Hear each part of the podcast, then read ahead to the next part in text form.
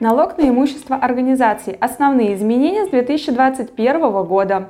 2021 год принес немало изменений по имущественным налогам для организаций. Какие объекты недвижимости облагаются налогом на имущество юридических лиц? Кто должен платить налог на имущество? Об этом расскажем на деле. В нашем сегодняшнем видеоролике мы расскажем вам все, что нужно знать о последних изменениях, касающихся налога на имущество организации. Смотрите наше видео до самого конца, чтобы не упустить ни одной важной детали. Ставьте лайк и, конечно же, делитесь с нами вашими мнениями в комментариях к этому ролику. А еще теперь на нашем канале каждую неделю в 18 часов вас будет ждать прямой эфир с обзором новостей недели, на котором вы также сможете задать свои вопросы и получить юридическую консультацию прямо на трансляции. Ставьте напоминания. Итак, начнем.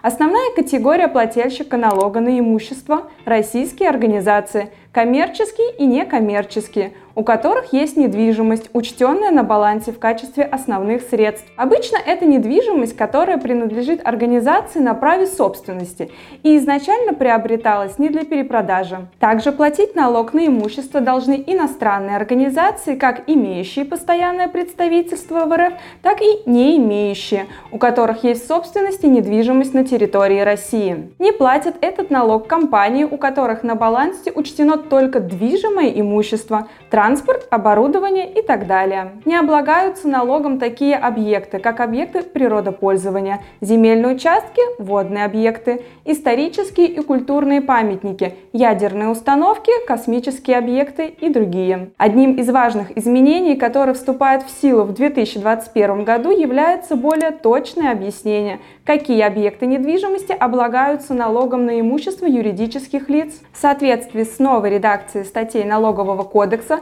четко определяется, что налог на имущество юридических лиц будет исчисляться на основании его кадастровой стоимости, независимо от фактов принятия объекта недвижимости к учету в качестве основных средств. Действующие в 2021 году положения Налогового кодекса не позволяют избежать начисления налога на имущество юридических лиц на основании его кадастровой стоимости только по причине того, что недвижимость была принята к учету как товар, а не основное средство. При этом Министерство финансов четко разъяснило, что налог на имущество организации начисляется только на основные средства. Товары не подлежат обложению кадастровым налогом. Принятые поправки исключили возможность разночтений, но, к сожалению, не в пользу налогоплательщиков. По новым правилам организациям придется уплатить налог на имущество, исходя из кадастровой стоимости если она когда-либо была определена. Юридические лица должны соблюдать этот порядок, даже если объект недвижимости в перечне не упоминается. Новый закон превращает в объект кадастрового налогообложения практически любую недвижимость. Это связано с тем, что его положение опирается на перечень налогооблагаемых объектов, содержащий такой пункт иные здания, строения, сооружения.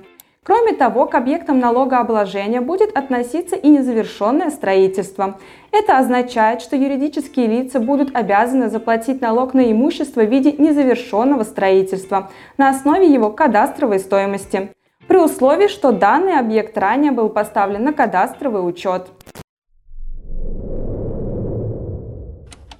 Упразднен критерий обязательности наличия права собственности для уплаты налога.